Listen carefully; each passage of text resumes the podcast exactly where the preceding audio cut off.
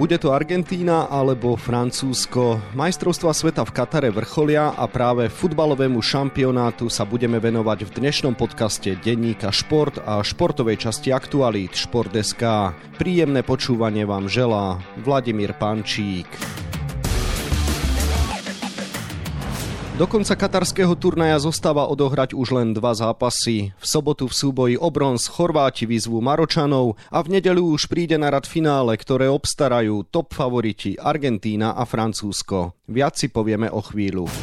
Parádne fintičky, presné prihrávky, dychberúce kombinácie, blesková rýchlosť, enormné nasadenie a krásne góly. Užívaj si futbalový šampionát so všetkým, čo k tomu patrí. Aj za volantom. Nefalšovaný pôžitok z jazdy a počúvania tohto prenosu ti prináša Kia. Oficiálny partner majstrovstiev sveta vo futbale 2022. www.kia.sk 62 zápasov je za nami, dva sú ešte pred nami. Gro turnaja videl z pozície televízneho analytika RTVS futbalista Petr Žalky a bývalý reprezentant Juraj Piroška, s ktorým budeme debatovať o katarskom šampionáte. Juraj, želám ti pekný deň. Dobrý deň, prajem. Juraj, tak na úvod sa ťa musím spýtať, že či je pre teba prekvapujúce zloženie finálovej dvojice katarských majstrovstiev sveta. Tak nejaké veľké prekvapenie to nie je, lebo naozaj sú to jedni z tých top favoritov. Určite ich tam bolo viacej, ale tieto dva týmy určite patrili do tej skupiny, ktorá patrila medzi tie top týmy. Pozrime sa na ich cestu do finále. Argentína začala prehrou so Saudskou Arábiou 1-2 v skupine, v ktorej okrem toho ju čakali ešte zápasy s Mexikom a Polskom. Nezapochyboval si vtedy, že či Albi Celestes dokráčajú takto ďaleko? Tak samozrejme, že vtedy asi každý zaváhal, ale potom si človek možno uvedomí, že možno je lepšie prehrať prvý zápas a Argentína mala tú sílu a možno lepšie, že mala potom ťažšie týmy proti sebe a tam už naozaj musela zabrať naplno, aj keď je pravda, že ešte tie úvodné zápasy neboli úplne tak suverénne z ich strany ako až teraz naposledy, ale myslím si, že bez pochyby ukázala tú kvalitu a každým tým zápasom sa ten ich výkon stupňoval. Tú pomyselnú zástavu zdvihol kapitán Lionel Messi, ktorý na šampionáte strelil už 5 gólov a vo veku 35 rokov predvádza fenomenálne výkony so zábleskami geniality. Čo hovoríš na to, v akej forme sa ocitol takto na konci roka 2022? Nielen nejakej forme na konci roka, ale je paradoxné, že keď bol v tých lepších rokoch, ako by som povedal v tej najväčšej sláve Barcelony, tak nikdy nemal s tou reprezentáciou nejaký úspech, alebo respektíve ani tam nesedelo mu to tam nejako celkovo tej Argentíne. Nebolo tak dobre sa na nich pozerať ako teraz a paradoxne teraz je v Paríži, starší, ako by mali 36 rokov budúci rok a ide hore a celkovo aj tá reprezentácia tých hráčov okolo neho, celé ako keby sa to vyskladalo a to, čo predvádza Messi, nie len túto sezónu, ale celkovo už od jeho 17 rokov asi je niečo neuveriteľné neuveriteľné a proste je to fenomén a to je to proste ťažko nejakým jedným slovom opísať, je to niečo neuveriteľné. V čom ty cítiš najmä na tomto šampionáte ten jeho punc geniality? V čom je iný ako ostatní výnimoční hráči na turnaji? Keď má tú loptu, tak je ťažko čitateľný a predvídateľný, čo s tým urobí, ale tá jeho kvalita je proste nesporná a viaže na seba dvoch, troch protihráčov, koľkokrát sa vytvorí miesto pre jeho spoluhráča, ale aj keď sa Argentíne nedarilo a už ich každý odpisoval a išla nejaká jedna lopta, jedna situácia, aj keď dovtedy nebol na ihrisku a proste buď to skončilo v sieti alebo nejakou geniálnou prihrávkou, takže je proste fenomén a takíto hráči sa rodia raz za nejaké storočie alebo tak, lebo toto s normálnym futbalistom ani by som to neporovnával. Niektorí hovoria, že Argentína je dnes iba o ňom, druhý tábor zase tvrdí, že má okolo seba dokonalý servis. Z tvojho pohľadu, kde je pravda? Ja si myslím, že to je veľmi dobre poskladané. Ja si myslím, že hráči, ktorí hrajú s ním, aj Alvarez na hrote, aj keď zoberme, že je náhradník Manchester City, že proste nehráva pri tom Haalandovi, ale na majstrovstvách je strašne dôležitý pre nich. Takisto Rolando de Paul, proste od jeho prestupu do Atletika Madrid, Diego Simeone už aj teraz dosť kritizoval, že proste očakával od neho viacej. V Atletiku ani nehráva, ale zrazu dojde, takisto Megeliste, dojdu do argentínskeho celého týmu a zrazu tá chémia a možno ten herný štýl a celkovo ten prejav je iný, ktorý im sadne a tí hráči hrajú fantasticky. Rolando de Paul je v podstate to je aký maratonec, každý jeden zápas nabeha najviac kilometrov a Alvarez fantastický servis robí pre Messiho a celkovo je to tam fantasticky poskladané. Zoberme si iba Martinez, jaká hviezda Interu Milano a pomaly pozeráte zápasy z lavičky, takže ja si myslím, že to majú fantasticky poskladané a určite na to má zaslúhu aj celkovo Messi, že je tam, lebo je to obrovská individualita, ale ja si myslím, že Messi by bez tých svojich spoluhráčov nikdy nič nedokázal a naozaj je to futbal je kolektívny šport, takže takto aj treba brať a, a treba to brať ako všetky víťazstvo Argentíny a nie ako Messiho. Takže klobúk treba zložiť pred trénerom Lionelom Scalonim? Určite, určite áno. Tréner si vyberá tých hráčov do tej skladačky tie pucle postupne a on si vybral tieto mená a zatiaľ až na to úvodné zaváhanie naozaj treba povedať, že, že rastú, rastú od zápasu zápasu vyššie, aj keď s tým Holandskom málo kto asi čakal, že Holandiania sa dokážu vrátiť do zápasu, ale dokázali sa, ale zase nám teraz ukázali, každý mal očakávania, že aj, aké to bude teraz v tom semifinále, ale Argentínci jednoznačne ukázali od prvej minúty, že už keď sú tak blízko, že tak chcú si ísť pre tú svoju vytúženú trofej. Argentínčania budú vo finále čeliť Francúzsku, ktoré takisto hrá obdivuhodný futbal a je v pozícii obhajcu prvenstva.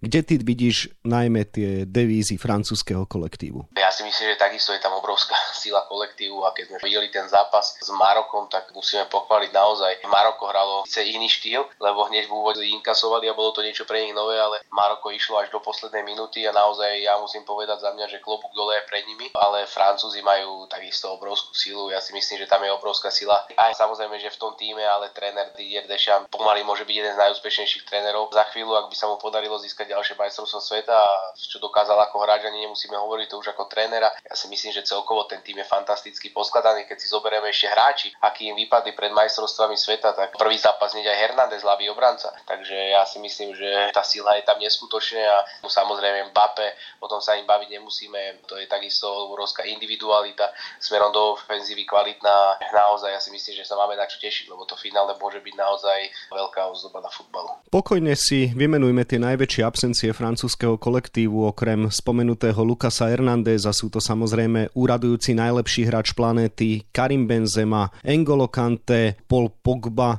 Čo hovoríš na to, ako sa s tým naozaj Francúzi dokázali vyrovnať? Je to o tej šírke hráčskej základne alebo naozaj o tom umení trénera Didiera Deschampa stvoriť skvelý kolektív? Tak ja si myslím, že tá chémia tam musí byť, bez toho nespravíte žiadny úspech a už len tým bolo zaujímavé, ako Benzema sa zranil a tréner nič žiadneho nového hráča nedonominoval, čiže myslím si, že asi málo ktorý tým by tak reagoval. Hlavne ten, ktorý sa vidí vždycky až vo finále a Francúzi tam vidia vždycky, čiže tá cesta bude najdlhšia, čiže je tam väčšie riziko nejakých zranení a ochorení a kariet. Oni proste nechali to poličko voľné, nechali to tak a čiže jednoznačne tá sila tam musí byť obrovská. Tréner to má takisto fantasticky poskladané, je tam obrovská persona, tí hráči za ním idú a či sú to starší ako Žirud alebo mladší, takže je to určite obrovská zásluha Dešampa. Na jednej strane treba povedať, že tréner tak nebude mať servis a kvalitu, tak e, úspech by určite neurobil. Takže samozrejme zase musí tá byť tá chémia, ktorú som hovoril na začiatku, že to prepojenie musí byť aj, aj tréner, aj samozrejme tá kvalita toho týmu. Je napríklad veľmi zaujímavé sledovať, ako sa Antoine Griezmann obetoval pre potreby kolektívu. Koľko tento niekdajší špičkový útočník teraz odvedie v defenzíve. To je práve ten výsledok tej chémie, že sa takýto hráč totálne stotožní s tým taktickým zámerom? Určite áno. Griezmann je úplne tá ukážka toho a v podstate aj predtým v tých zápasoch ešte,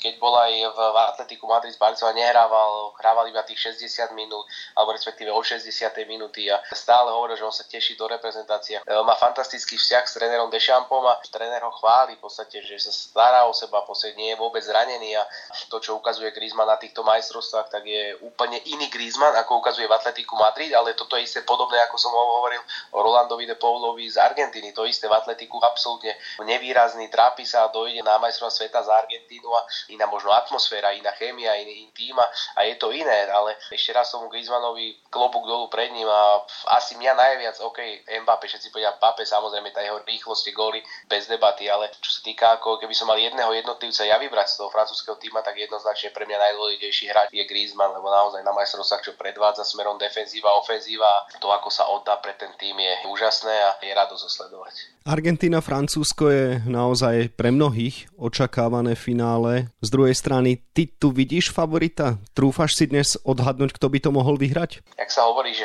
žiadne finále nemá favorita, ani derby nemá favorita, tak tu by som si tiež asi nedokázal typovať, že kto je favorit alebo kto by mohol vyhrať. Tu už si myslím, že to pôjde viacej o takých sympatiách. Niekomu je viacej sympatické Francúzsko, Mbappé, Griezmann, niekomu je viacej Messi a Argentína sympatická, takže ja si myslím, že tu už každý pôjde podľa tých svojich sympatiách alebo respektíve nejakých tých typov s kamarát kamarátmi, s ktorým sa bavili o tom na začiatku turnaja, že kto bude majster sveta. Myslím, že toto je naozaj ťažko typovateľný zápas, že kto je favorit, ale ako som hovoril, ja si myslím, že asi lepšie predstavenie sme si ani nemohli želať na záver. Poďme trošku aj k súboju o bronz. V ňom sa stretne Chorvátsko, čo bol finalista pred 4 rokmi a Maroko, ktoré takýto úspech zažíva vôbec premiérovo. Ako krajina bola historicky prvýkrát už vo štvrťfinále, ako africký zástupca futbalu. Historický úspech, už postup do semifinále. Čo hovoríš naozaj, aký príbeh napísali Maročania a vieš si predstaviť, že dokračajú až k medaile? To, čo predviedli, bolo úžasné a v tom zápase proti Francúzsku v semifinále ukázali obrovské srdce a bojovnosť a naozaj aj tá kvalita je tam jednoznačná, takže naozaj na jednu stranu musíme povedať, že musíme si pozrieť aj tí hráči, kde hrávajú, v akých krajinách. Ak by hrávali v Marockej lige, tak nebavíme sa ani o to, že by postúpili zo skupiny, ale naozaj sú v top ligách vo svete a takže za to im určite patrí aj to, že kde sa až dostali a bolo kritizovaní, že hrajú strašne veľa defenzívne na tie svoje rýchle breaky a proste, že tak zvládajú zápasy, ale kasovali skoro a oni dokázali ukázať úplne inú tvár, dokázali sa tlačiť do toho, dokázali zatlačiť Francúzov druhý polčas úplne a nechýbal veľa, mohlo to byť remíza, respektíve mohlo sa ísť do predlženia, ale Francúzi možno ukázali tú väčšiu kvalitu, ale ja si myslím, že Maroko sa absolútne nemá začať hambiť a je to možno taký najväčšie prekvapenie pre všetkých určite, a, ale ja musím povedať naozaj klobúk dole pred nimi aj pred tým ich herným štýlom, aj pre to ich kvalitou, ktorú tam majú, lebo neboli osobne určite sympatickí po tých vystúpeniach, ktoré ukazovali. No a čo Chorváti? Pre viacerých hráčov na čele s Lukom Modričom je to šanca na posledný nejaký historický zápis čo sa týka majstrovstiev sveta? Ja si myslím, že asi všetci sme fandili Chorvátom, lebo sú nám blízki a to, čo ukazujú za posledné roky, aj dokazujú na šampionátoch s tak malou krajinou, je to niečo až možno pre nás nepochopiteľné, povedzme si na rovinu a niečo úžasné, takže mali by sme sa od nich veľa čo učiť a samozrejme všetci by sme to prijali Modričovi, vieme, aký má vek a je to niečo podobné možno ako Messimu, keď sa bavíme o Argentíne, že v finále, aby vyhral Messi a teraz by sme chceli, aby Modrič, lebo asi končia v reprezentáciách, či sú to ich posledné majstrovstvá, ale e, ja si si myslím, že Chorváti v tom poslednom zápase boli strašne unavení a bolo to strašne vidieť proti tej Argentíne aj na tých nosných hráčov, hlavne Perišič, Brožovič, aj Modrič boli úplne vyšťavení. K tomu sa ešte pridal Guardiol Joško, ktorý moc predtým neurobil možno ani za celú sezónu toľko chyb, čo v tom zápase, ale to všetko patrí k tomu. Aj tam sa iba ukázalo, že aj oni sú len ľudské bytosti a sa to proste všetko nakopilo a to patrí k futbalu. A uvidím, že či im naozaj ten jeden deň viacej pomôže, to deň voľna, ako bude mať Maroko a či sa dajú dokopy, hlavne po tej fyzickej stránke, lebo Maročania ukázali v každom jednom zápase, že fyzicky sú neskutočne pripravení a bude to, ja si myslím, že veľmi takisto ako aj v finále, tak takisto aj zápas o tretie miesto bude veľmi vyrovnaný a veľmi ťažký suma sumárum, dotlačím ťa do konkrétnych typov, či už duelu, finále alebo súboja o bronz? Ja si myslím, že Messi získa vytúženú jeho trofej, že by to Argentína mohla zvládnuť a